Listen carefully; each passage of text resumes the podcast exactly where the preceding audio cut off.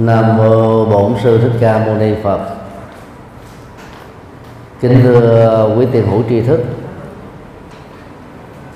Chủ đề à, pháp thoại hôm nay chúng tôi kính gửi đến quý vị là hạnh phúc của người tu học Phật. Kể từ à, khi à, chúng ta chính thức trở thành Phật tử, cho đến thời điểm hiện nay đó, không phải ai cũng may mắn đi đúng con đường Phật dạy. Có những Phật tử đó chỉ mới uh, tiếp cận phương diện tín ngưỡng của đạo Phật. Mà vốn á, bị ảnh hưởng từ các tôn giáo khác trước khi đến với đạo Phật. Các hoạt động tín ngưỡng mà chúng ta thấy đó tại các chùa cũng như uh, trong uh, sinh hoạt tại gia của chúng ta đều không phải là của Đức Phật dạy. Về bản chất đó, đạo Phật là một tôn giáo vô thần. Vì ờ, Phật giáo là một trong ba trường phái sa môn được thành lập cách đây 26 thế kỷ tại Ấn Độ. Về à, ngữ nghĩa đó sa môn được hiểu nôm na là tu sĩ vô thần. Các nhà tôn giáo hữu thần bà la môn ấy, thường gọi đức phật đó, bằng hai khái niệm. Nếu tôn trọng đó, thì gọi ngài là sa môn gotama gotama là họ của ngài người ấn độ người phương tây khác với người Việt Nam, không gọi tên do cha mẹ đặt, mà gọi cái họ tộc mà một cá nhân trực thuộc trong à, một gia đình hay là một họ hàng nào đó. Cho nên khi tôn trọng người ta gọi Đức Phật là Sa môn Gotama. Và một số nơi phiên âm đó là Sa môn Cồ Đàm khái niệm thứ hai được một số ờ, các nhà tôn giáo thời Đức Phật gọi biếm nhẹ Đức Phật là sa môn đầu trọc. Vì từ cái ngày Đức Phật từ bỏ hoàng cung, rũ bỏ cơ hội làm vua, chánh thức trở thành đạo sĩ sa môn, Đức Phật đã cạo đầu. Cho đến lúc ngài qua đời thì trung bình á nửa tháng các tu sĩ Phật giáo cũng như Đức Phật cạo đầu một lần.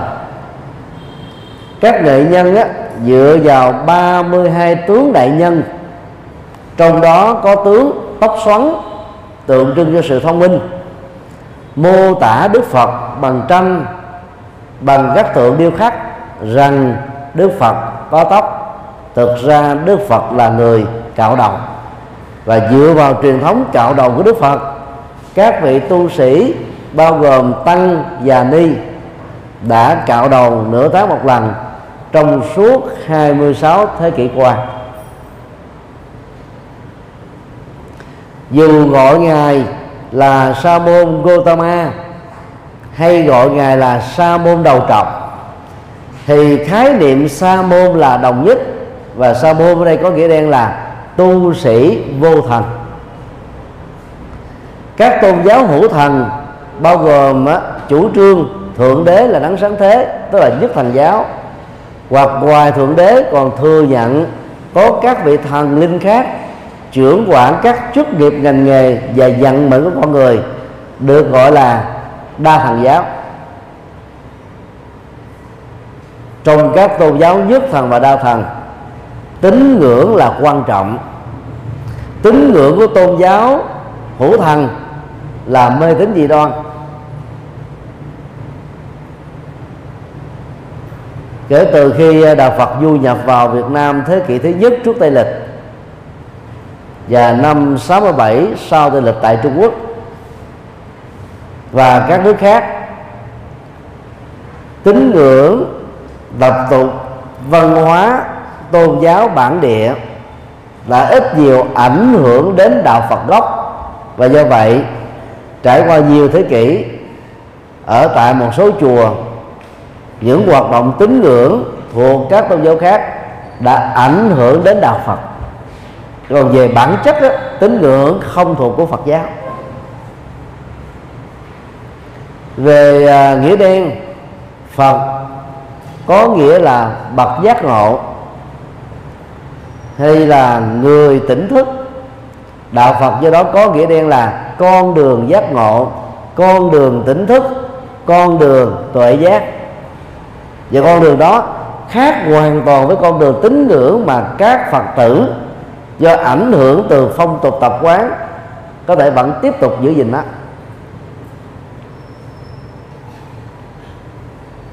là mà một thống kê à, xã học nhỏ phần lớn trong nhà của các phật tử tại gia thuộc truyền thống phật giáo đại thừa bao gồm trung quốc việt nam nhật bản nam bắc triều tiên và tây tạng. Thờ rất nhiều các vị thần. Trong đó có thần linh của các tôn giáo khác. Như là những nước ảnh hưởng từ uh, Trung Quốc á, thì thờ uh, mẹ sanh mẹ độ quan thánh đế quân cổ thiên quyền nữ. Ở miền Bắc thì à, có cái phong tục thờ à, à, thờ mẫu. Vừa ra còn có thờ thần tài thổ địa táo quân dân dân và việc thờ phượng các vị thần linh như thế một mặt đó là trái ngược hoàn toàn với cái quy định mà đạo Phật đã hướng dẫn chúng ta ngay cái ngày quy y mặt khác á, tiếp tục làm chúng ta sống trong nỗi sợ hãi. Vì mình nghĩ rằng là nếu không có thần linh phù hộ thì chúng ta sẽ gặp nhiều bất trắc rủi ro. Còn có thần linh phù hộ thì mình tạm an ủi an ổn. Nói chung đây là tâm lý chấn an thôi. Do đó trong nhà của các phật tử tại gia chỉ nên có hai loại bàn thờ. Thứ nhất, phật và bồ tát để học hỏi theo các đức tính vĩ đại của các ngài và trở thành các nhân cách vĩ đại đó. Thứ hai, thờ ông bà tổ tiên để thể hiện văn hóa uống nước nhớ nguồn công sanh thành dưỡng dục của cha mẹ và ông bà. Ngoài hai bàn thờ này ra, một phật tử thuần thành sẽ không bao giờ thờ thêm bất kỳ một thần linh nào khác.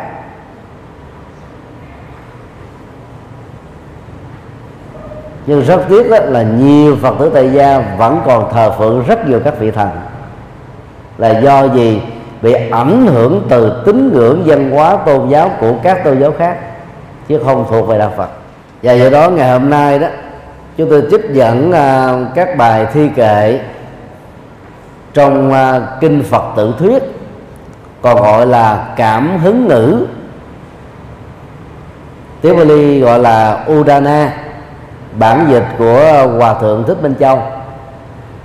Để chúng ta thấy uh, một cách tóm tắt những lời dạy của đức phật dành cho các phật tử tại gia làm thế nào để trải nghiệm được hạnh phúc ở trong đời rất đơn giản, nhưng giá trị của nó rất bền vững, bao gồm những điều như sau. Điều một, quay về đạo phật. Kinh phật tự thuyết, phần 73 đức phật dạy như sau. Con đom đóm chiếu sáng khi mặt trời chưa mọc khi mặt trời mọc lên, ánh sáng đơm đốm diệt. Cũng vậy là ánh sáng của các nhà ngoại đạo khi bậc đẳng chánh giác chưa xuất hiện ở đời. Các nhà ưa biện luận không có được ánh sáng. Cũng vậy, đệ tử chúng, còn các nhà tà kiến họ không được giải thoát khỏi các sự đau khổ. Đoạn kệ vừa nêu đó, Đức Phật dùng hình ảnh của con đom đóm và mặt trời để so sánh sự khác biệt giữa chân lý được Đức Phật khám phá và các học thuyết tín ngưỡng thuộc các tôn giáo khác. Đom đóm về bản chất không phải là ánh sáng đom đóm phát quang từ thân của nó về đêm. Và nhìn từ xa chúng ta thấy cái ánh lập lè. Sự phát quang của con đom đóm không thể nào so bì được một phần nhỏ đối với cây đèn cày, cây đuốc, huống hồ là các ngôi sao, mặt trăng và chiếu sáng lớn nhất là mặt trời. Những người sống ở vùng à, thôn quê đó thì có cơ hội thấy rất nhiều các con đom đóm sau uh, 6 giờ rưỡi tối. Ánh lập lè của chúng đó, nó làm cho chúng ta có cảm giác là các ngôi sao nhỏ đang bay. Rất là thú vị. Ở đây đức phật muốn à, xin ví rằng là tín ngưỡng của các tôn giáo khác đó, về bản chất đó, giống như ánh lập lòe của con đom đóm thôi. Trí tuệ của đạo phật mà chúng ta đang quy ngưỡng và thực tập theo đó thật sự là vầng thái dương. Cái khoảng cách giữa đông đốm và vầng thái dương là rất xa rất cao. Thuộc về trời và vực ánh sáng và bóng tối. Nhưng rất tiếc là như vừa nói nhiều phật tử tại gia do vì không đến chùa nghe thuyết giảng, do không đọc kinh phật, do không ghi ngẫm sách phật, cho nên á, dầu đã trở thành phật tử rồi, có nhiều người vẫn tiếp tục sống với tín ngưỡng, sống với các niềm tin tôn giáo thôi, chứ không sống với trí tuệ. Cái nguồn triết lý cao siêu được Đức Phật khám phá và truyền bá.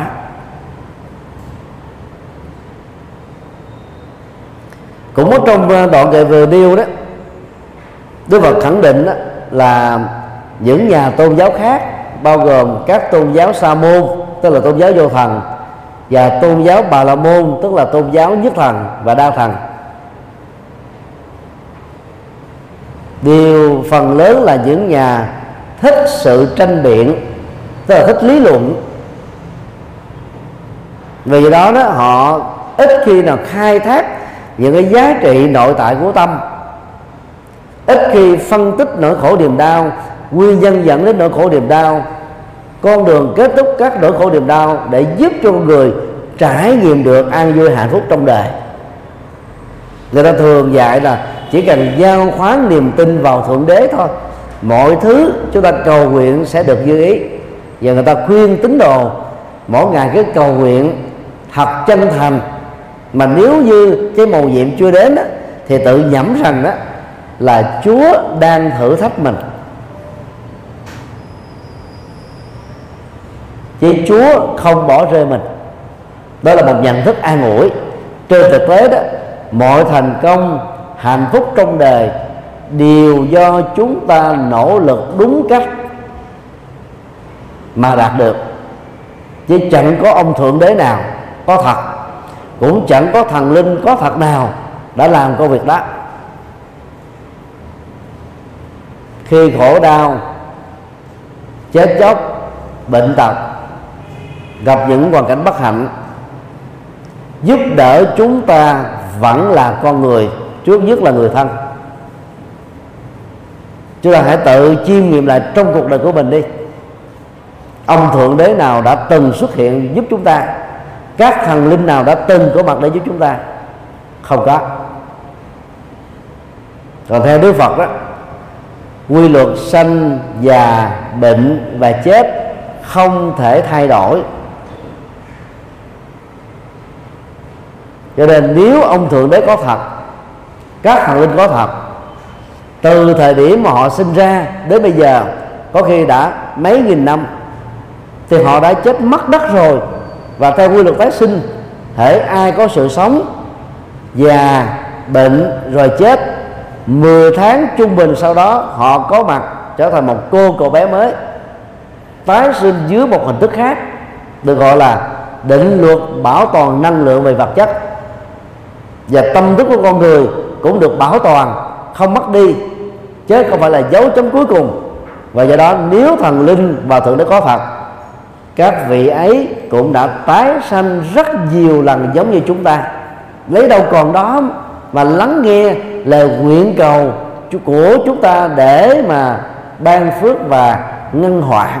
Nhưng đã được truyền tụng ở trong kinh thánh của các tôn giáo.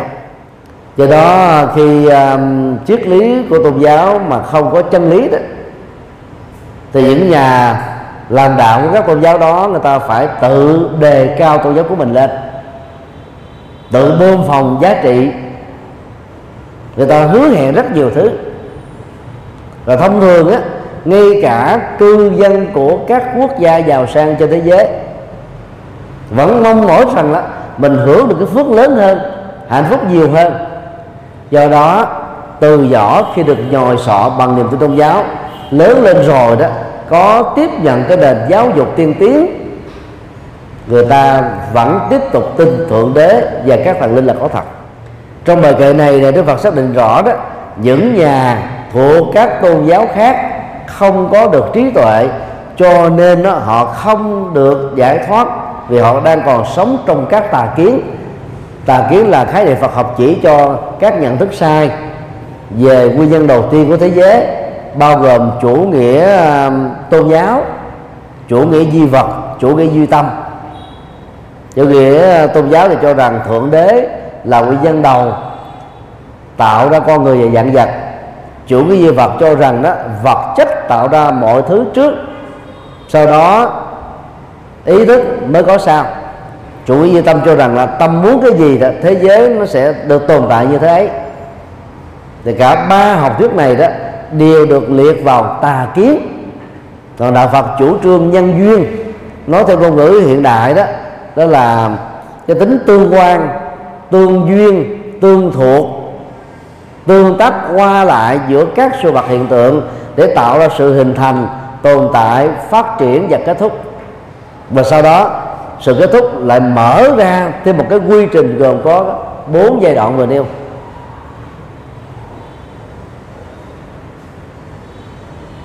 Sống trong uh, các nhận thức sai về nguyên nhân đầu tiên của thế giới hoặc cho rằng chết là hết không ai tái sinh như chủ nghĩa duy vật hoặc cho rằng đó là sau khi chết con người chỉ có hai cảnh giới hoặc là lên thiên đường hưởng nhan đức chúa hoặc là đọa xuống quả ngục vì không tin vào thượng đế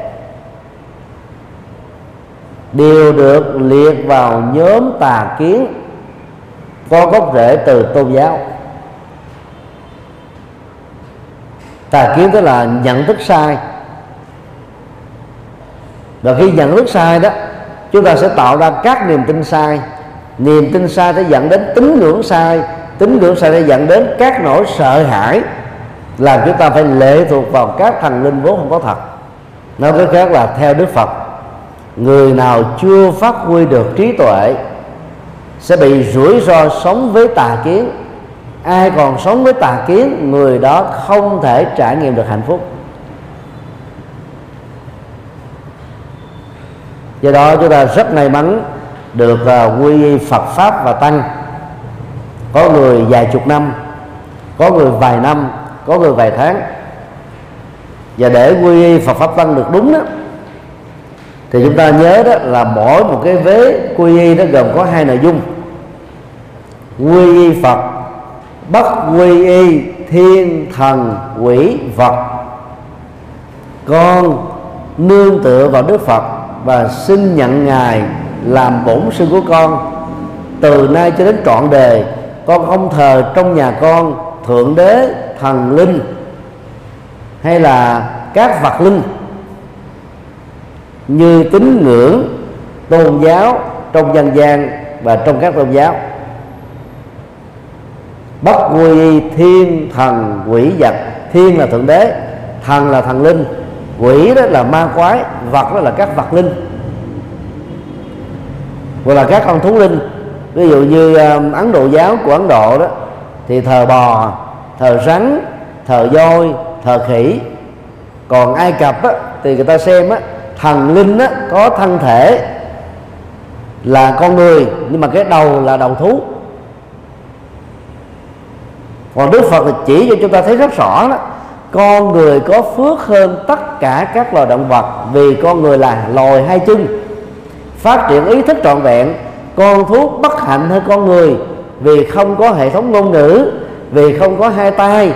Do vậy chúng không thể làm được những thứ như là con người làm được do đó, về bản chất, các con vật không thể trở thành thần linh. Vì con vật kém đạo đức, con vật không phát triển đạo đức, con vật không phát triển ý thức, con vật không thể làm được các công việc mang giá trị nhân văn, nhân đạo. Con vật sống với bản năng, con vật giết hại các con yếu hơn mình để làm mồi ngon cho chúng. Và các con vật bị chìm trong nỗi khổ niềm đau.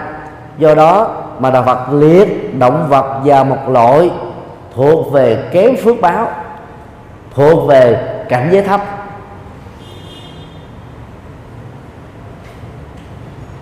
Đạo Phật không chấp nhận các thần linh dưới hình thức nửa người nửa vật, hay là hoàn toàn thú vật.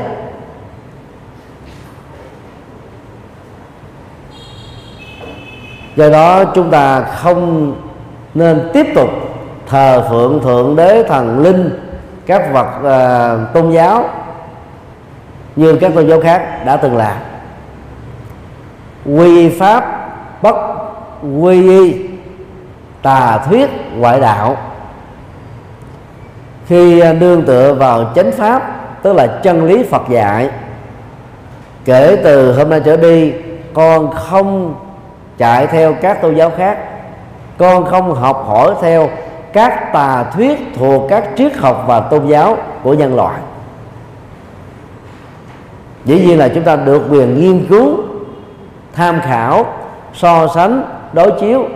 Vì càng làm việc đó một cách nghiêm túc, chúng ta sẽ thấy là lời minh triết của đức phật sâu sắc hơn, có giá trị hơn. Do đó, ai đã là phật tử rồi mà vẫn còn đi theo một tôn giáo khác nương tựa vào các thần linh khác theo kiểu và nương vào nhiều tôn giáo để nếu đức phật mà quên mình đó, thì có ông thượng đế ông quan tâm đến mình. Nếu bồ tát quan thế âm không quan tâm đến mình thì còn có đức mẹ maria quan tâm đến mình. Rất nhiều người nghĩ một cách ngây ngơ như thế. Còn trong à, chính trị người ta gọi những người như thế là gì? Người hai mang đứng về hai phía và chỉ có những thành phần gián điệp mới có những hành động hay mang thôi. Còn là người bình thường ta đứng về một một phía nào đó. Còn theo đức phật đó, là phật tử, chúng ta phải đứng về phía chân lý, đứng về phía chánh pháp, để chúng ta xứng đáng hưởng được hạnh phúc cho chính mình và ảnh hưởng tích cực đến những người thân của chúng ta. Quy tăng, kể từ nay trở đi con xem tất cả các vị tỳ kheo tỳ kheo đi. Xuất gia chân chính là thầy của con. Con không nương vào thầy tà bạn xấu và các thành phần tiêu cực. Với thứ hai à, của quy tăng rất là rõ. Chúng ta chỉ nương tựa vào các vị xuất gia chân chính chứ không chạy theo các thầy tà. Thường thầy tà đó hứa hẹn chúng ta giống như là các tôn giáo khác hứa hẹn cho tín đồ của họ. Hứa hẹn sự mầu nhiệm, hứa hẹn cầu gì được đó, hứa hẹn làm ít mà có kết quả nhiều. Bằng những cái hứa hẹn này đó, chúng ta mê và trở thành nghiện. Từ khi mê và nghiện rồi đó, chúng ta bị lệ thuộc, chúng ta bị dẫn dắt chúng ta sống lẳng quẩn lòng vòng ở trong mê tín dị đoan thôi, không thoát ra khỏi. Thường các tà sư có quần chúng đông hơn các chân sư. Đạo Phật hiện nay đó, có khoảng 450 triệu, trên tổng số 7 tỷ người, đứng vào hàng thứ tư trong các tôn giáo thế giới. Còn các tôn giáo truyền bá mê tín thì quần chúng theo đông. Vì người ta biết đó là xích xoa cái tôi cầu phúc báo, cái tôi nghiện phước báo của quần chúng bằng những lời hứa hẹn cho nên chỗ nào mà truyền bá mê tín nhiều, hứa hẹn nhiều đó, thì quần chúng nó rất là độc. còn chỗ nào mà khích lệ cái phương pháp tu tập chuẩn mực, đó là con đường tỉnh thức, nỗ lực bằng bát chánh đạo, tu tập phù hợp với nhân quả, tinh tấn chính mình, tự lội vào bờ giải thoát tự thắp đuốc lên mà đi không nương tựa vào bất kỳ một một vật nào, một con người nào chỉ nương tựa vào chân lý và đạo đức, thì nơi đó số lượng người tu học thường ít hơn. Nhưng mà đó chính là con đường Phật dạy. Do đó kể từ khi là Phật tử rồi đó, chúng ta phải cảm nhận rằng là mình may mắn không rơi vào tà thuyết ngoại đạo.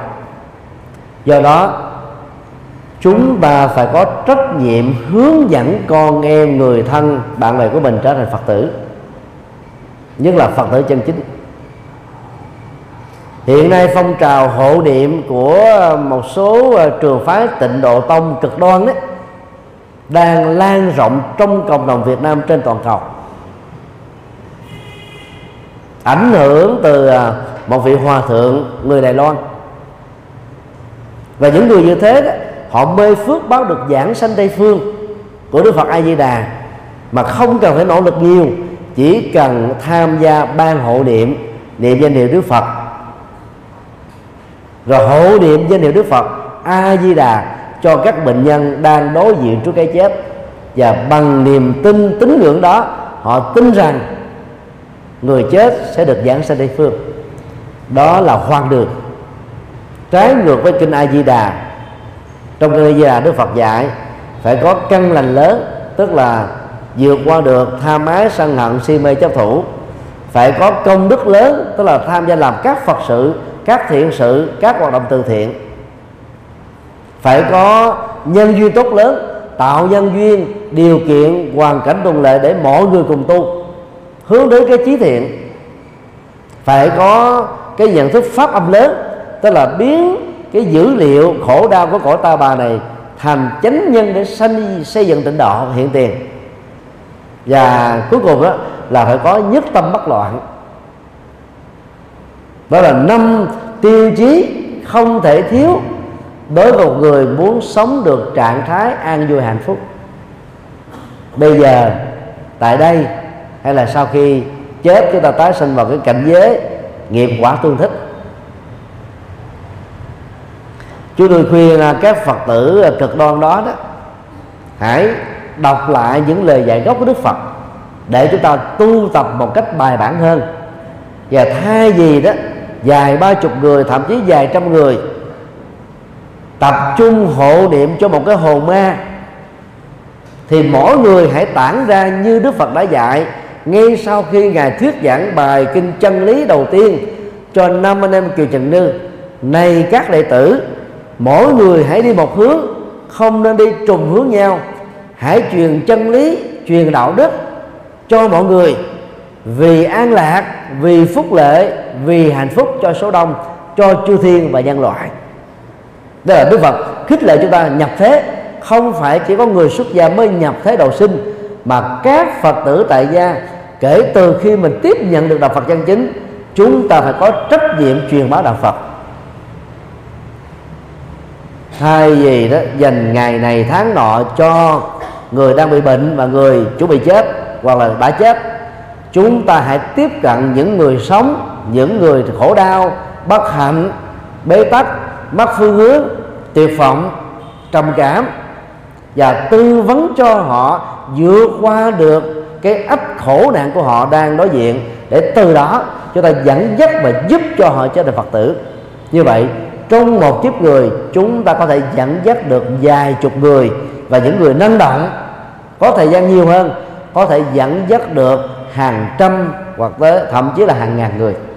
Lễ lạc vô cùng. Và cái đó, nói theo kinh A Di Đà là công đức lớn. Chứ độ một hồn ma thì không được bao nhiêu. Công đức. Sau khi chết, tất cả mọi người phải tái sinh. Mà phần lớn là tái sinh liền ngay lập tức họ không còn lãng quẩn đâu đó để nghe chúng ta thuyết giảng đâu.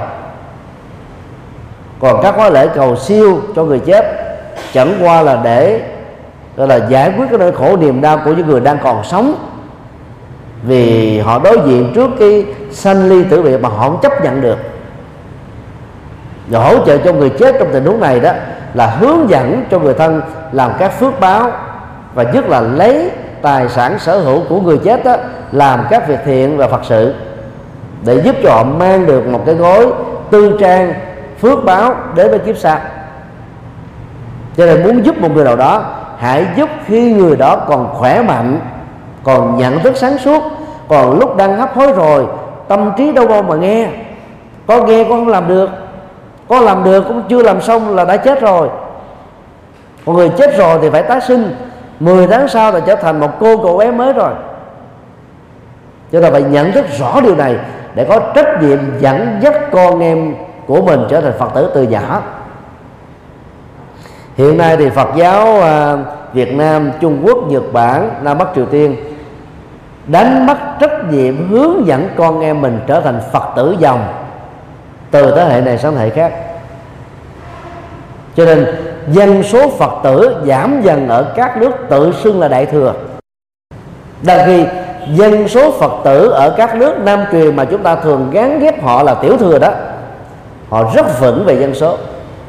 Thái Lan có 95% là Phật tử Campuchia 94% Miến Điện 93% Tích Lan khoảng 80% Lào khoảng 90% Còn những nước theo đại thừa Trong đó có Việt Nam, Trung Quốc, Nhật Bản, Nam Bắc Triều Tiên Nhiều nhất là 30 cho đến 50% thôi. Nhưng mà chúng ta thường ưa nói khống. Như ở Việt Nam, chúng ta có tự xưng rằng là mình có 85% là Phật tử. Đó là chúng ta nói khống thôi. Làm gì có con số đó. Là bởi vì phần lớn các bậc cha mẹ thiếu trách nhiệm dẫn dắt con em mình làm phật tử từ nhỏ, như các nước theo phật giáo truyền thống. Do đó, chúng ta phải có trách nhiệm dẫn dắt người thân của mình quy ngưỡng về đạo phật và thân tập một đạo phật tuệ giác. Điều hai, nắm vững chân lý phật dạy. Kinh phật tự thuyết, phần 13 Đức Phật dạy như sau. Ai lão luyện chánh pháp, được nghe nhiều chánh pháp, không xem bất cứ gì là an lạc của mình là người được hạnh phúc. Bài kệ này nó gồm có 5 câu. Hai câu đầu đó, Đức Phật khuyên chúng ta phải trở thành là người lão thông về chánh pháp. Tức là mình chuyên nghiệp về chánh pháp luôn. Chứ không phải chỉ có các thầy tu mới hiểu chánh pháp. Còn phật tử tại gia thì không cần biết đến. Hiện nay phần lớn chúng ta rơi vào tình trạng này.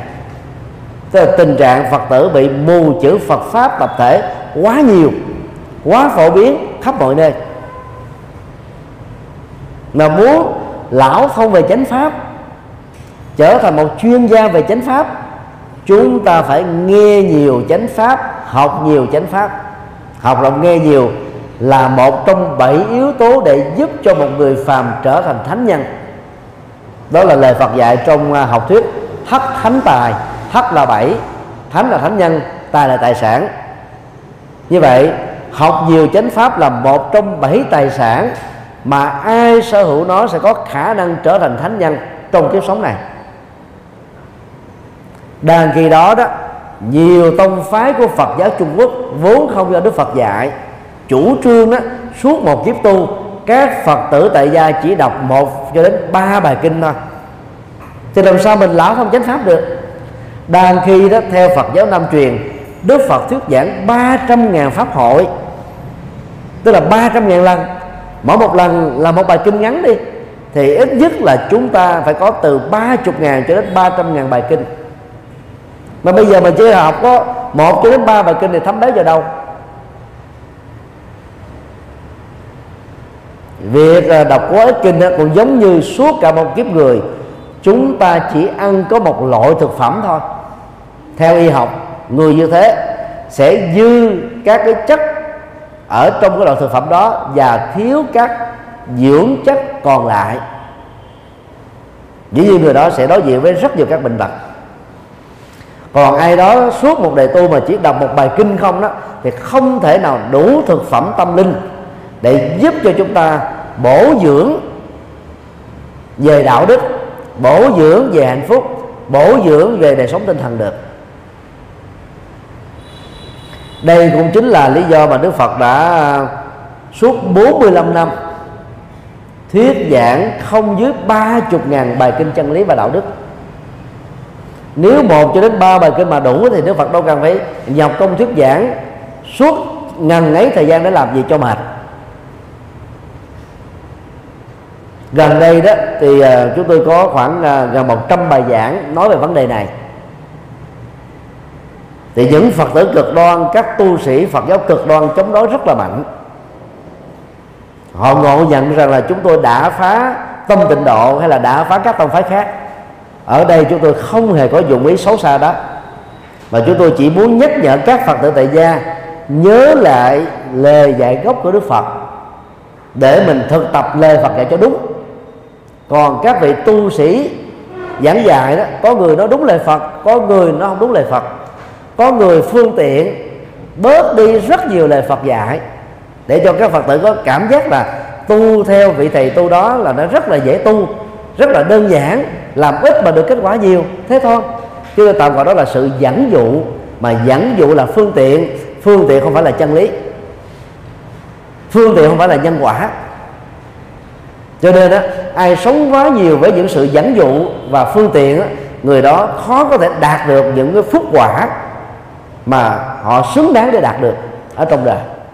Theo uh, nghiên cứu riêng của chúng tôi đó sở dĩ uh, Phật giáo chỉ có khoảng 450 triệu người trên hành tinh. Đang khi đạo Phật được thế giới nhất là các khoa học gia các tri thức gia cho rằng đây là tôn giáo triết lý nhất khoa học nhất nhân văn nhất có giá trị nhất là vì đại đa số tu sĩ Phật giáo là giới bình dân và đại đa số các Phật tử tại gia là những người mù chữ Phật pháp tập thể. Ở nhiều quốc gia thì kinh điển Phật giáo được đọc bằng tiếng Bali. Nhiều người không biết được tiếng Bali cho nên đọc như như là đọc sấm vậy. Còn ở các nước ờ, Trung Quốc, Nhật Bản Đông Bắc Triều Tiên và nhất là Việt Nam, chúng ta đọc theo âm Hán Việt. Các tiến sĩ nho học hay là tiến sĩ về chữ Hán nếu chưa từng trải qua Phật học đọc vào các thuật ngữ Phật học Hán Việt vẫn là bí lù. Huống hồ là những người không có kiến thức chữ Hán. Vì do vậy khi mình đọc á, kinh điển bằng âm Hán Việt chúng ta không hiểu được triết lý Phật dạy từ đó dẫn đến mê tín dị đoan. Là chuyện thường tình thôi.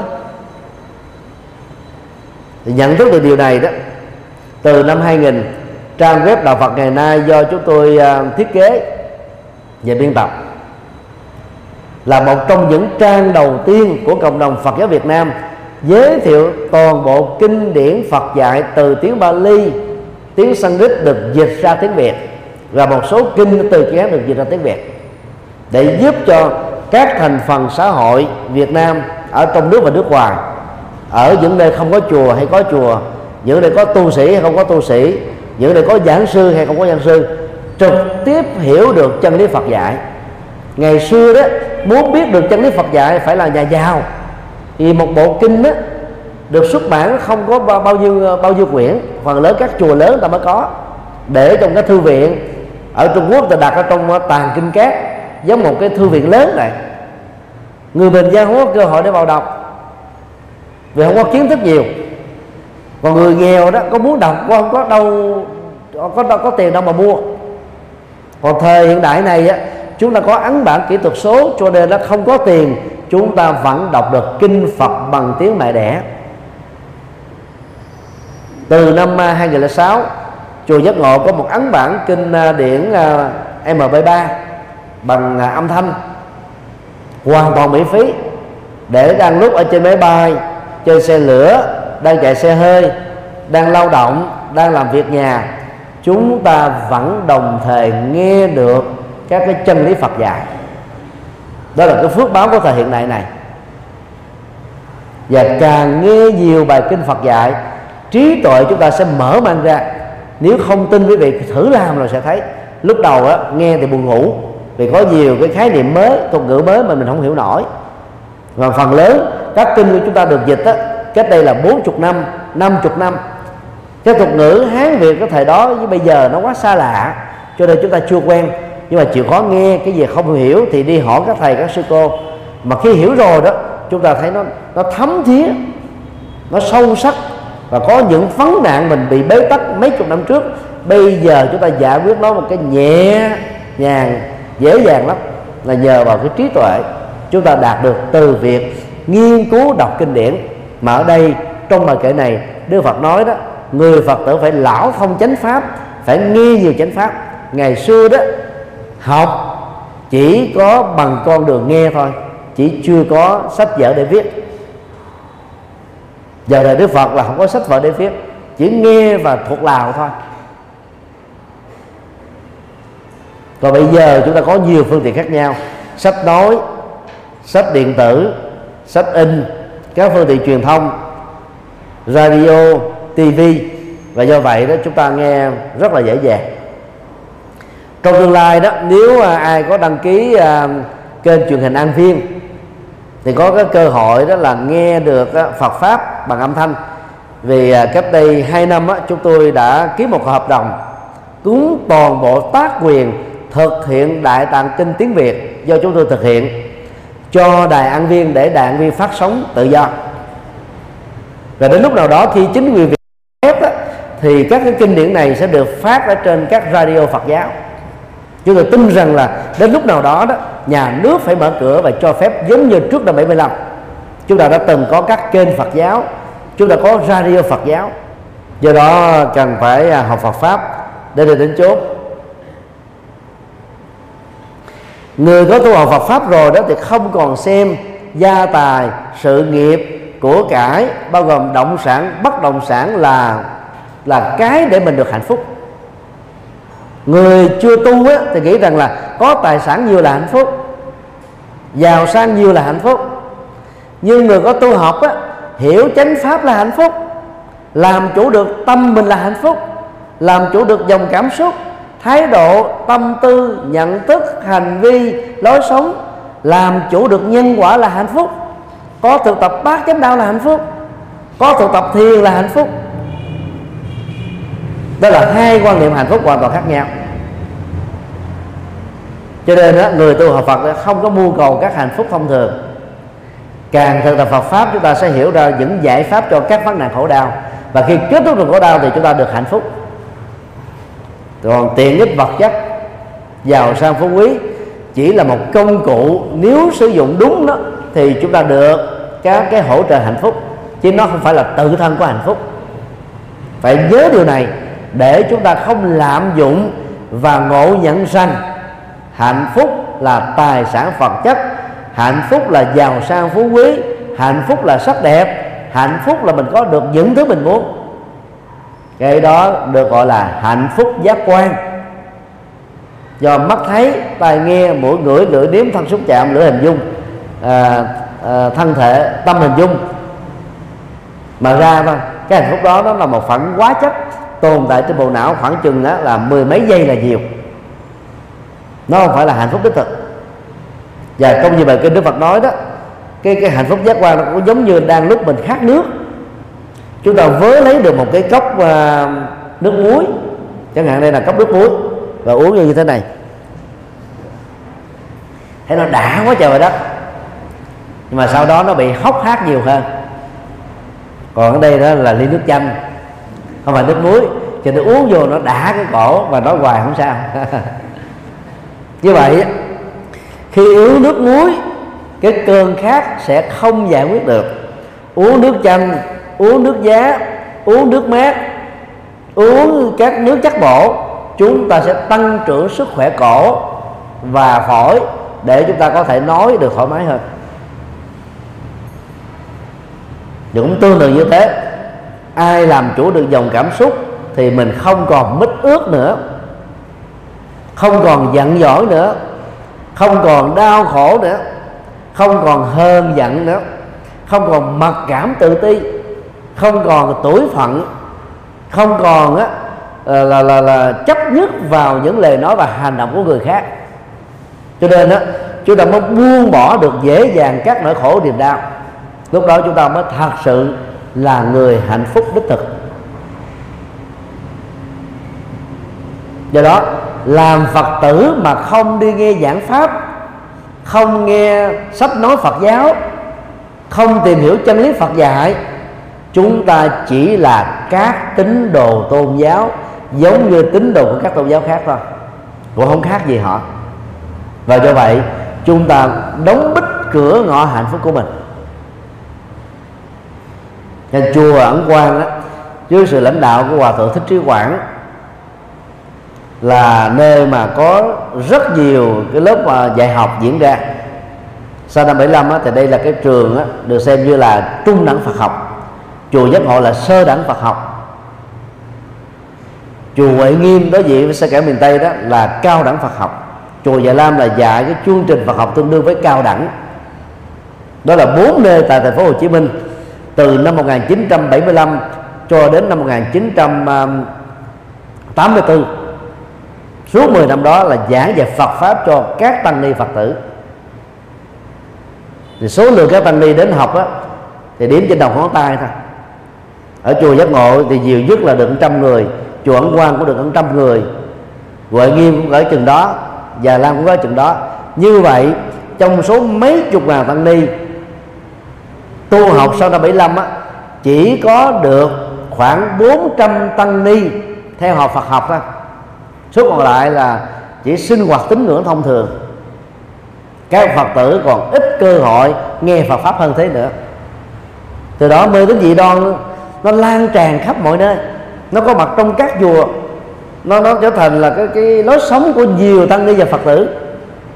Và do đó, chúng ta phải có trách nhiệm tháo mở nó, kết thúc nó, chuyển hóa nó. Nhờ đó chúng ta được hạnh phúc. Do đó các phật tử phải lão luyện trở thành chân lý và học hỏi chân lý. Tại thành phố Hồ Chí Minh, chúng ta có khoảng à, 160 lớp giáo lý và giảng đường.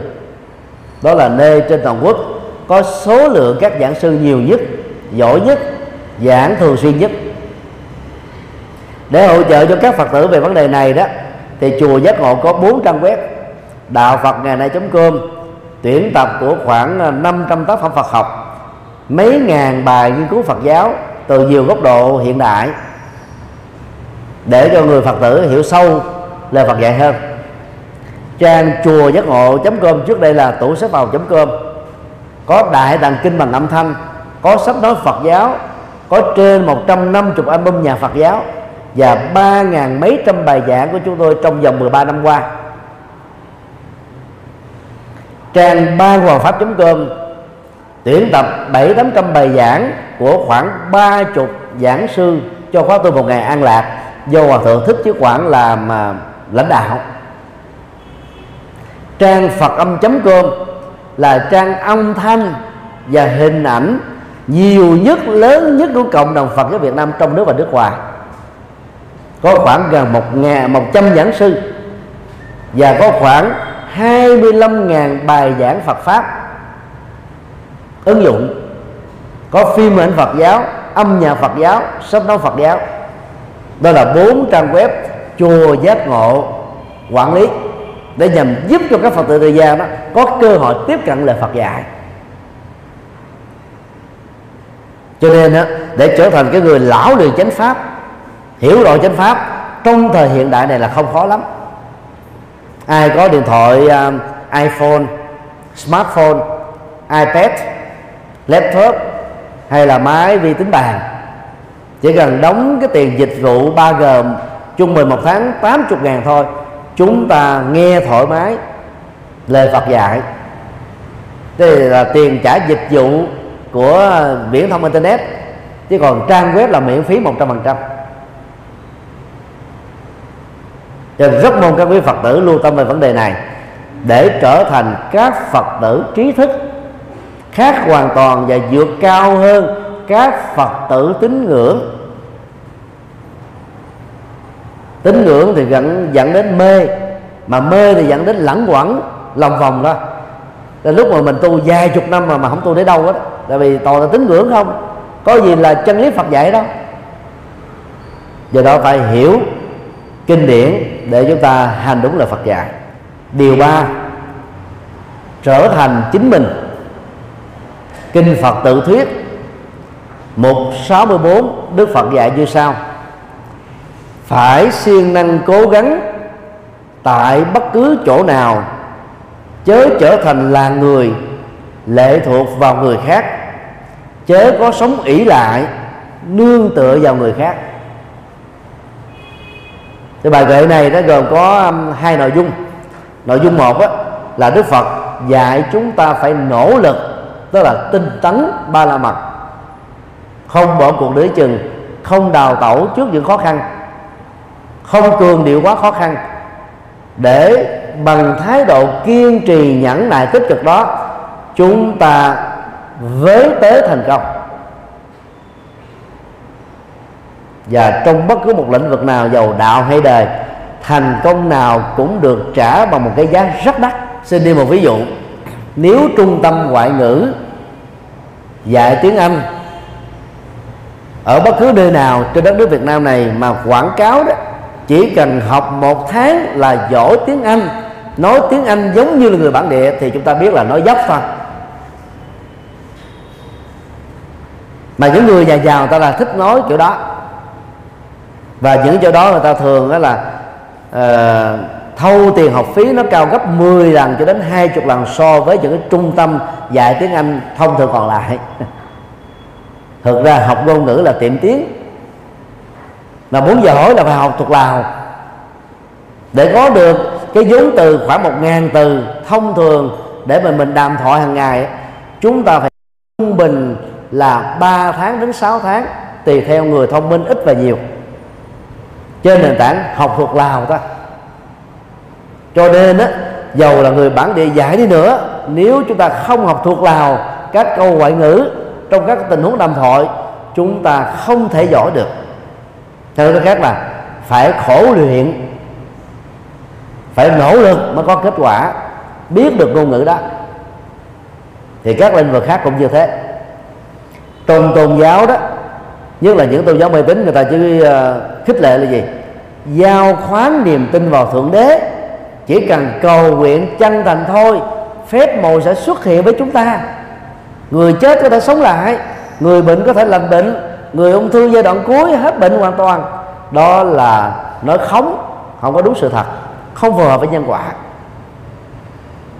Điều trị là cả một quá trình lâu dài, bao gồm ngăn ngừa bệnh, điều trị bệnh, kết thúc bệnh. Chứ không thể một ngày một bữa mà đạt được. Cầu nguyện chỉ làm cho chúng ta có tự tin hơn vì nghĩ rằng là mình được bảo hộ được gia trì, được nâng đỡ. Còn trên thực tế đó, cái gì chúng ta muốn, hãy nỗ lực làm đúng phương pháp, chúng ta có kết quả. Hai cộng với hai là bằng bốn. Người lớn, người nhỏ, người già, người trẻ, người nam, người nữ, người việt nam, người nước ngoài. Nếu muốn làm đúng bài toán đó là phải hai cộng hai là bốn, chứ không thể hai cộng một mà ra bốn.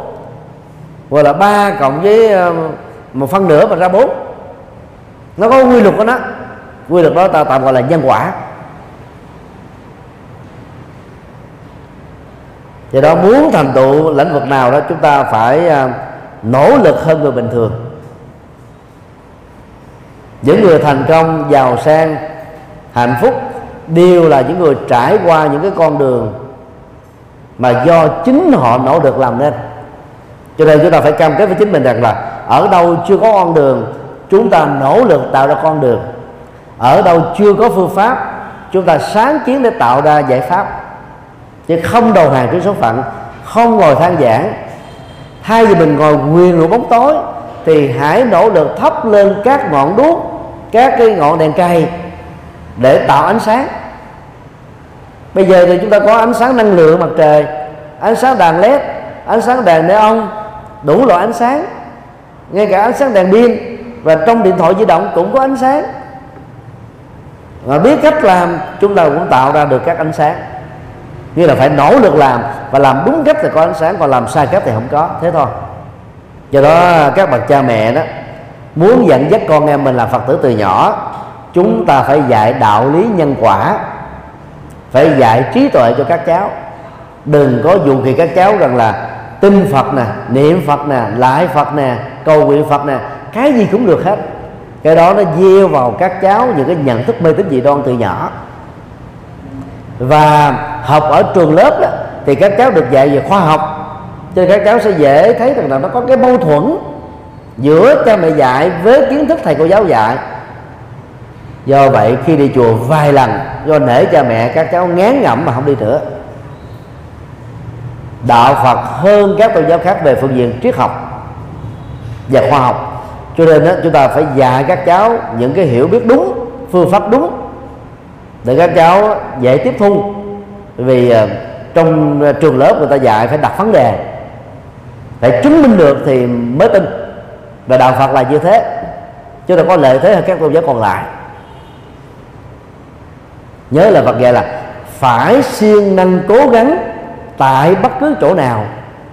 Tức là làm hết mình lúc nào còn sống là còn làm. Đó là tấm gương của Đức Phật. Trước khi chết mà Đức Phật vẫn còn thuyết giảng kinh di giáo. Trước lúc đó vài ngày Đức Phật còn thuyết giảng kinh Đại Bát Niết Bàn. Đang khi Đức Phật bị kiết lỵ nặng, bị ung thư bao tử giai đoạn cuối. Và ung thư bao tử là chúng ta biết là cái hành hạ đó đau đớn, nhức nhối, người hút lắm. Mà nếu là người không có tu đó, chúng ta dễ than giảng khóc lóc khổ đau về nó nhưng mà đức phật vẫn tỉnh bơ như chẳng thể, như chẳng có việc gì xảy ra. Đức phật vẫn điềm tĩnh, thản nhiên, giảng kinh, nhắc nhở, chia sẻ chân lý, dẫn dắt cho con người cho đến lúc trút hơi thở cuối đời thôi. Tìm một người tinh tấn, năng động về nỗ lực như đức phật là khó lắm. Người nghèo nỗ lực thì dễ đức phật là thái tử đông cung, chuẩn bị làm vua. Mà ông vua mà đi làm nỗ lực đó siêng năng như thế là chuyện rất là khó. Vì ông vua chỉ cần ra lệnh, thần, dân, quan, tướng, binh, sĩ trong gia đình ta làm răm rắp theo. Không ai dám kháng lệnh. Kháng lệnh là bị kết vào cái tội khi quân, có thể là bị giết chết. Đằng này đức phật tự làm. Để đức phật khích lệ chúng ta phải tự làm, để chúng ta trở thành là cái người nắm chắc được sự thành công trong tầm tay của mình chứ không lệ thuộc vào sự rủi mai hên xui. Phần thứ hai của bài kệ này đức phật nói rất rõ là đừng bao giờ trở thành người lệ thuộc vào người khác. Và chân lý đức phật đưa ra là gì? Chớ có sống ỷ lại. Các bậc cha mẹ ngày nay đó nhớ cái quãng đời quá khứ của mình đó, lam lũ quá bất hạnh quá cho nên đó, là không cho con em mình đụng vào tay chân cái gì hết trơn. Và kết quả của tình thương không đúng đắn này đó sẽ làm cho con em chúng ta nam á, thì trở thành công tử bột nữ thì trở thành công chúa bột. Không biết làm gì hết á. Và khi đó lớn lên á nam mà đi lấy vợ thì vợ khổ nữ lệ thuộc vào cha mẹ đi lấy chồng á là chồng khổ. vì có biết gì đâu mà làm cha làm mẹ, biết gì đâu mà quản lý gia đình, biết gì đâu mà chăm sóc con cái. Cho nên thương con em là phải huấn luyện con em chúng ta cái sức chịu đựng, tính phương pháp, tính nghiêm khắc, tính kỷ luật để nó trở thành những người trưởng thành, không dựa dẫm vào tình thương của cha mẹ. Dạy phương pháp để cho con em chúng ta trở thành người giỏi, người tài, người hạnh phúc tốt hơn là chúng ta ban tặng tài sản và hạnh phúc cho các cháu.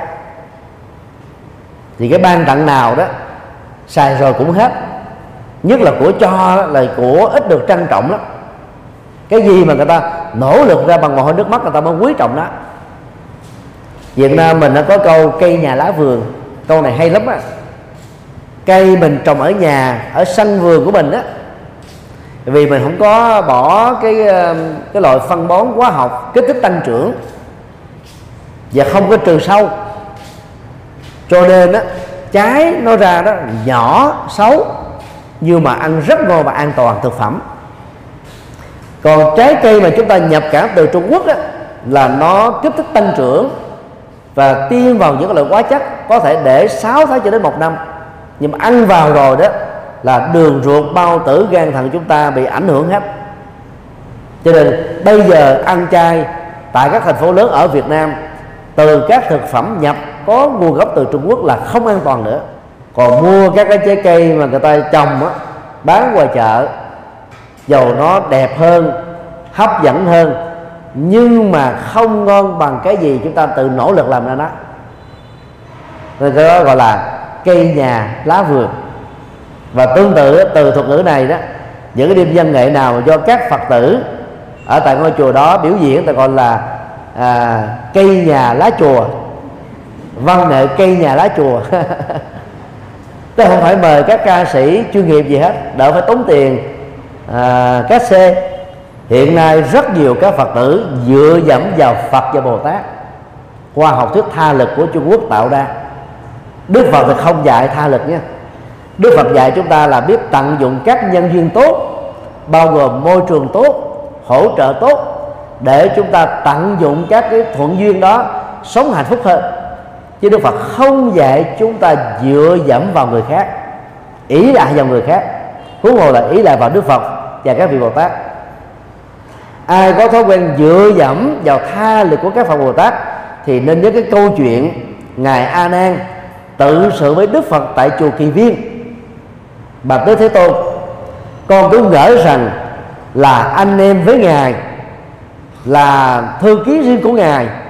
Người có công ghi nhất kinh điển để truyền cho người sau, thì tự động con được các thành quả giác ngộ giải thoát an vui hạnh phúc như ngài.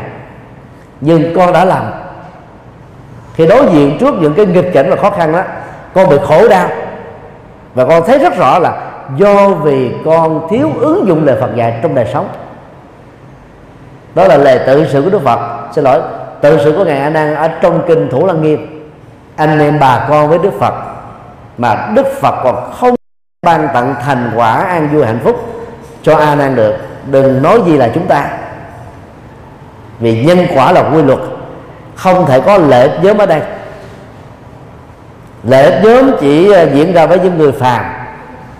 Những người có cái tâm ích kỷ, có những mưu mô xảo quyệt để biến cái lợi ích chung trở thành lợi ích của của cá nhân mình, của gia đình mình, của nhóm mình.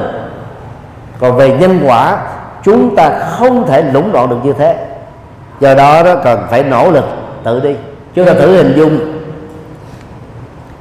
Một người nào đó tự nói rằng mình khỏe mạnh, mà trên thực tế thì họ vẫn còn tiếp tục ngồi trên xe lăn. Hoặc một người nào đó đó, đang thở thông qua cái bình dưỡng khí oxy mà nghĩ rằng đó mình là một người không có bị bệnh. Hay là một người nào đó đang đi ở hai cái nách của mình là có hai cái cây đạn hoặc là một cái cây gậy ba chân để chống đỡ, thì không thể nói rằng những người đó là đang khỏe mạnh được. Nếu con chim con tiếp tục nhận thực phẩm mốm mồi từ con chim mẹ chúng sẽ không thể cắt cánh bay cao và bay xa. Nó phải tự bay thôi. Loài hươu cao cổ đó, khi mới sinh con ra, đứa con đứng dậy, bước đi những bước đi đầu tiên, té quỳ xuống. Thay vì đó, cái tâm lý của đứa con đó là muốn cho con hưu mẹ đó là nâng đỡ nó, dỗ về nó, xích so nó. Hưu mẹ không làm thế. Hưu mẹ khung cúi người xuống và dùng cái cổ của nó hắt con hưu con lăn tới phía trước dài dòng đau đớn hơn nữa để con hưu con có sức chịu đựng. Đứng dậy lần thứ hai, đi lồm cồm thêm được vài bước, té ngã quỵ xuống. Con hưu mẹ hút cho con hưu con té thêm vài lần nữa. Cho đến lúc con hưu con có thể tự đứng dậy bằng đôi chân của mình và tự đi.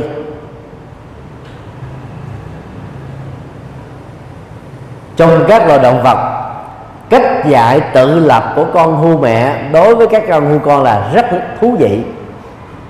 Con người yếu hơn các loài vật. Sinh ra đó ba năm trời đó phải bú mớm rồi mười mấy năm phải được người mẹ dẫn dắt.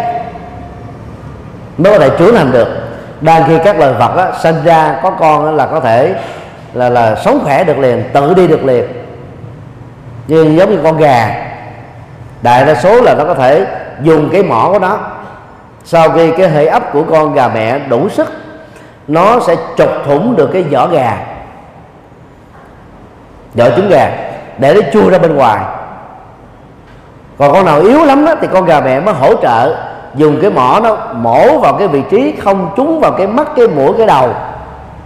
Để cho con gà con bên trong á tự nó chui ra bên ngoài và trong kinh à, tăng chi đó, đức phật đã nhiều lần sánh ví, ngài như là con gà con đầu đàn, không cần đến sự hỗ trợ của con gà mẹ, đã tự mình ở bên trong, mổ được, nát cái vỏ gà để chui ra và trở thành con gà con, nhìn thấy ánh sáng mặt trời đầu tiên, so với các con gà anh chị em còn lại. Đó là Phật đề cập đến cái cái kinh nghiệm tự lập không dựa dẫm của ngài. Và Đức Phật khuyên chúng ta đó cũng phải học bắt trước cái con gà con đầu đàn đó. Để chúng ta có được cái bản lĩnh lớn sức chịu đựng lớn và sử dụng trí tuệ năng lực tích cực để chúng ta vượt qua những khó khăn của chúng ta thôi. Nhờ đó thành công đã đạt được đó, nó vững vàng như là tảng đá. Điều 4 vững như tảng đá. Kinh phật tự thuyết phần 40 đức phật dạy như sau.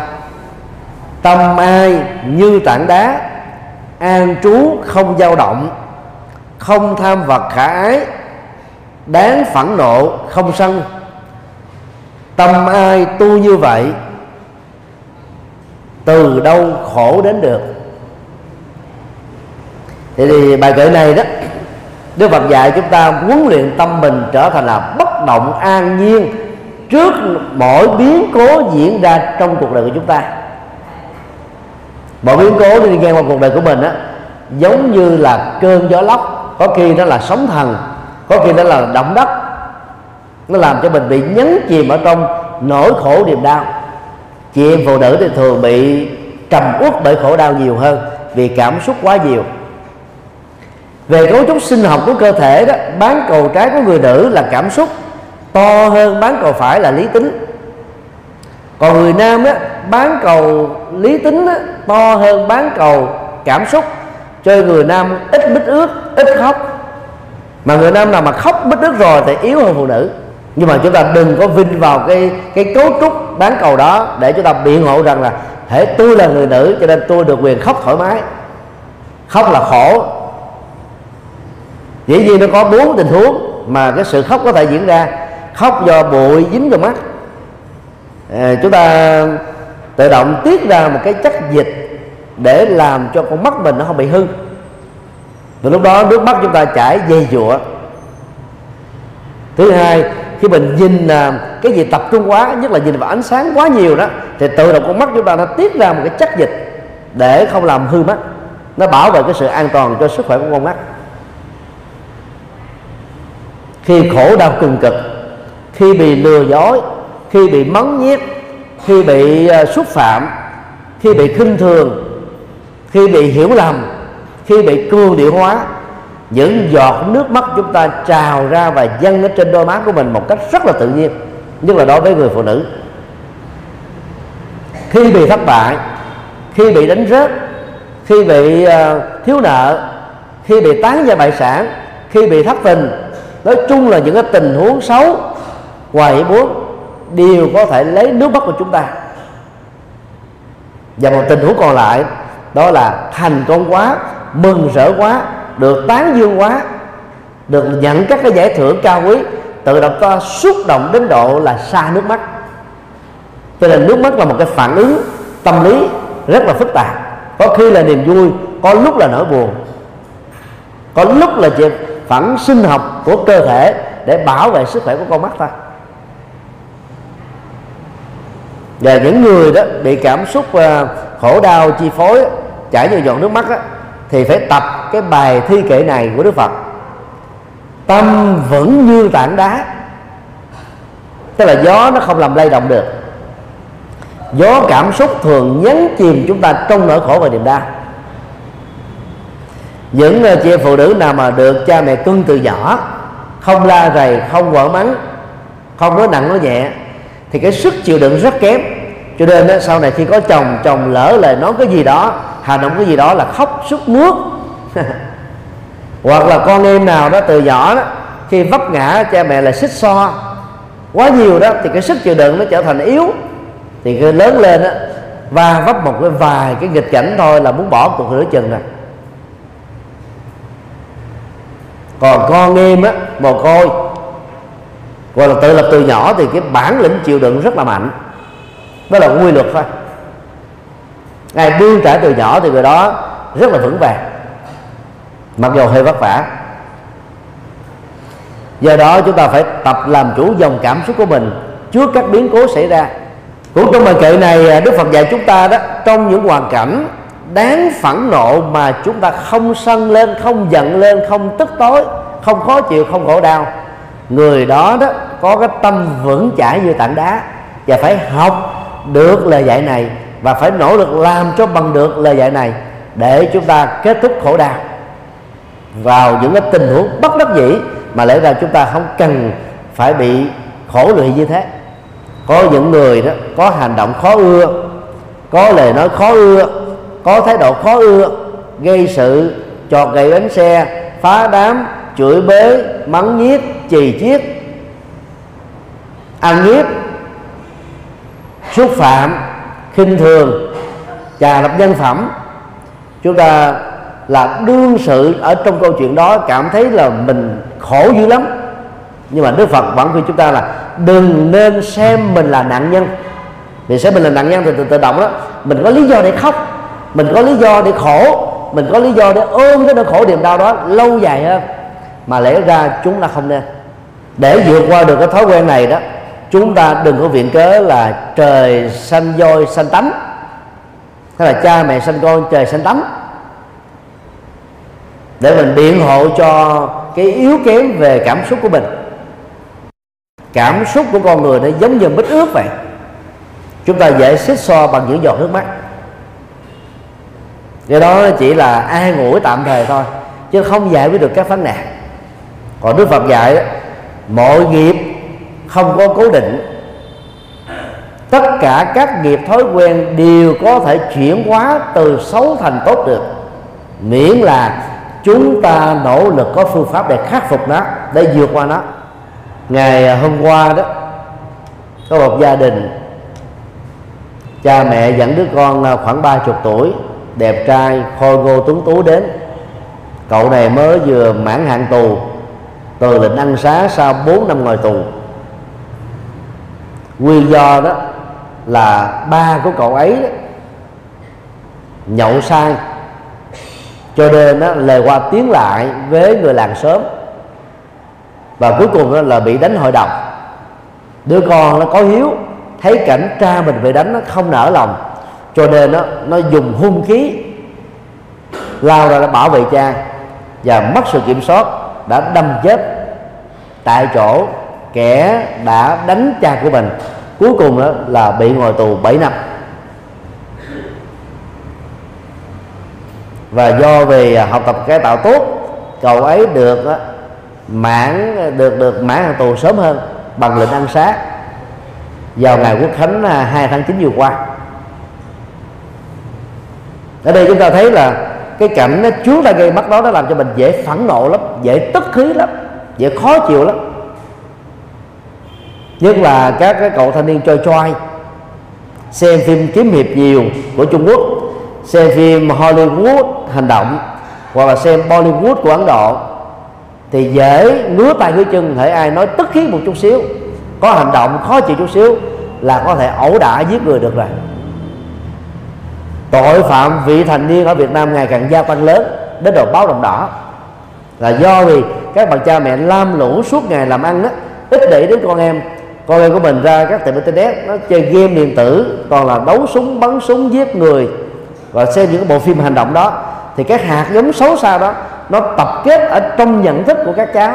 Và nó trở thành các hành động của các cháu, và các cháu mất sự kiểm soát khi có một cái tác động lời qua tiếng lại của người xấu thôi là có thể phạm pháp, ngồi tù.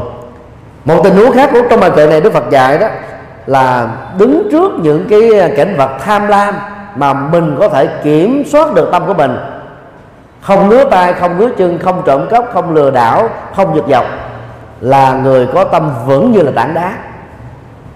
Dân gian Việt Nam mình có câu rất hay, giống như muỗng ý nóc nằm ở trong cái chén nước mắm. Nó không bị thấm mùi của chén nước mắm thì những người như thế đó mới làm được các việc lớn. Giao tài chính cho người đó là chúng ta an tâm. Không có sợ gì hết á. Bởi vì người ta không có biển thủ của công thành của riêng. Người ta không có tham để làm những việc phạm pháp. Ngày à, 15 tháng 9 2015 vừa qua đó, thì có một à, chị à, Phật tử độ tuổi 30 hoài vừa mới um, là trốn um, lệnh truy nã tại úc về sống ở tại việt nam. Thì chị này đã là nhân duyên uh, thuế nhà nước lương rất là cao. Mà theo um, luật thuế của nhà nước á, tại úc á, thì các cái cơ quan mà đóng thuế đó người ta phải đóng qua cái tài khoản của nhân viên thuế. Rồi nhân viên thuế đó mới chuyển lại cho nhà nước. Nhưng mà cô này đó có cái cái nghiện cờ bạc do cái lòng tham nó dẫn dắt đó mà cô ấy đó biển thủ cái tiền của cơ quan thuế nhà nước đến khoảng sáu bảy trăm ngàn mỹ kia ống kim. Và khi mà cô ấy giật mình tỉnh thức á, thì cái việc đó lúng lúc quá sâu rồi. Cô ấy hoảng sợ và phải bỏ chồng bỏ lại đứa con gái mà trốn về Việt Nam mà không là ở tù ruột xương tại úc. Cái đó là do lòng tham dẫn dắt thôi khi mình thua một khoản tiền đó người ta thường có cái thói quen là gì? Tôi sẽ gỡ gạt lại. Tôi sẽ may mắn thằng tài sẽ đứng về phía tôi. Tôi sẽ gặp được số đỏ. Nhưng mà càng chơi trên nền tảng tức đó đó là càng thua. Bởi vì à, trong à, cờ bạc á nhất là cờ bạc bằng máy móc á người ta đã tính hết rồi. Bao nhiêu xác suất xin lỗi bao nhiêu trường hợp thì có một xác suất trúng.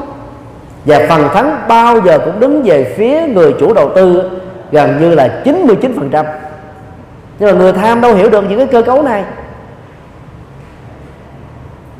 Còn thỉnh thoảng á người ta phải giả vờ cho kẻ nghiện bài thắng rồi tán dương họ bằng các cái bản nhạc tuyên danh rồi là ghi tên để cho những người có lòng tham khác á, là mê mà nhào vào.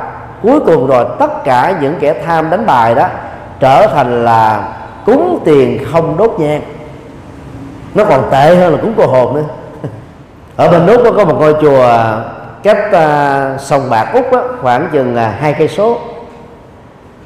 Lần à, đầu mà chúng tôi qua chùa này thuyết giảng đó thì mà thấy ngạc nhiên ở trên chánh điện tại sao mấy cái chân đèn nó có cái, cái gì cái gì xích hết? Mới hỏi hòa thượng trụ trì hòa thượng nói vì ở đây tới gần sòng bạc những kẻ thu bạc bao gồm người việt nam và người nước ngoài thường giả bộ đến chùa lại phật. Sau đó không thấy có ai là đi ăn cắp những cái vật dụng đó bán. Đừng tưởng chỉ có những nước nghèo mới ăn cắp thì những nước giàu vẫn ăn cắp như thường thôi. Người ta là là quản trí quá, tham lam quá là ta ăn cắp thôi. Thì bây giờ đó là kẻ à, lừa dối ở Việt Nam á, người ta chẳng có sợ Phật thánh thánh gì cả. Ta dò chùa, ta lừa đảo vì ta biết là nếu bị phát hiện là các thầy, các sư cô không có đánh. Như là người đời. Cho nên họ ăn cắp tượng phật nè, họ ăn cắp xá lệ nè, họ lừa đảo nhà sư nè, bằng nhiều chiêu khác nhau. Tất cả những thứ đó là do dòng thăm dẫn dắt hết. Còn ở đây đức phật dạy rồi làm chủ được tâm tham, làm chủ được tâm sân, làm chủ được tâm si mê. Chúng ta xứng đáng là người vững như tảng đá và được hạnh phúc bền vững. Thực ra đó tu đó là giải phóng mình khỏi các khổ đau thôi. Các cái trói buộc dẫn đến khổ đau bao gồm là tham lam mà giận dữ si mê và cố chấp. Tu theo bất kỳ pháp môn nào chẳng qua cũng chỉ để, để nỗ lực kết thúc bốn cái phương diện tiêu cực này thôi. Ai mà không kết thúc được đó có tụng một triệu bản kinh thì cũng vô ích. Vì tụng kinh để mình hiểu lời Phật dạy từ đó rút ra phương pháp để kết thúc những cái thói hư tật xấu này. Mà mình không chịu ứng dụng nó. Tụng kinh để cầu phúc tụng, tụng kinh để tính công với đức phật lại phật để tính công với đức phật niệm phật để tính công với đức phật thì còn lâu mà chúng ta mới đạt được những cái giá trị lại lạc như là bài kinh này. Dạy là phải giữ tâm mình vững như là tảng đá. Và kết thúc ờ, bài kệ đức phật khẳng định tâm ai được như vậy từ đâu khổ đến được? Tức là các nỗi khổ niềm đau không thể nào có mặt được. Không thể nào tấn công chúng ta được. Đó là niềm tin mà chúng ta phải tin một cách bất động. Không thể nào sai trái được. Kính thưa ờ, các quý phật tử, đó là một số bài kệ trong kinh ờ, phật tự thuyết. Cho tôi trích dẫn ra có chọn lọc để giúp tất cả chúng ta cùng ôn lại tinh thần Phật dạy.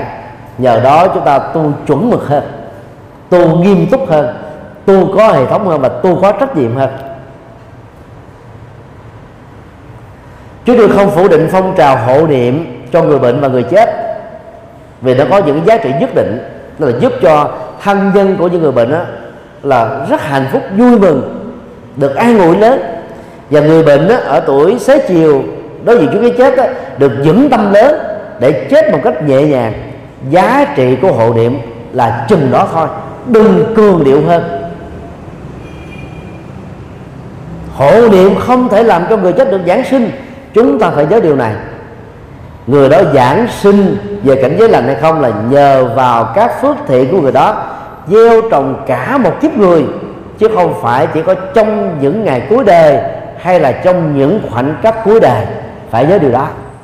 Và biết được quy luật nhân quả này đó kể từ khi là phật tử chúng ta phải tu nghiêm túc học phật nghiêm túc thực tập lời phật dạy nghiêm túc để chúng ta nắm chắc được thành quả an lạc hạnh phúc trong tầm tay khi mình còn sống. Sống được an lạc thì chết được bình an. Đó là nhân quả. Còn sống mình không có tu gì hết.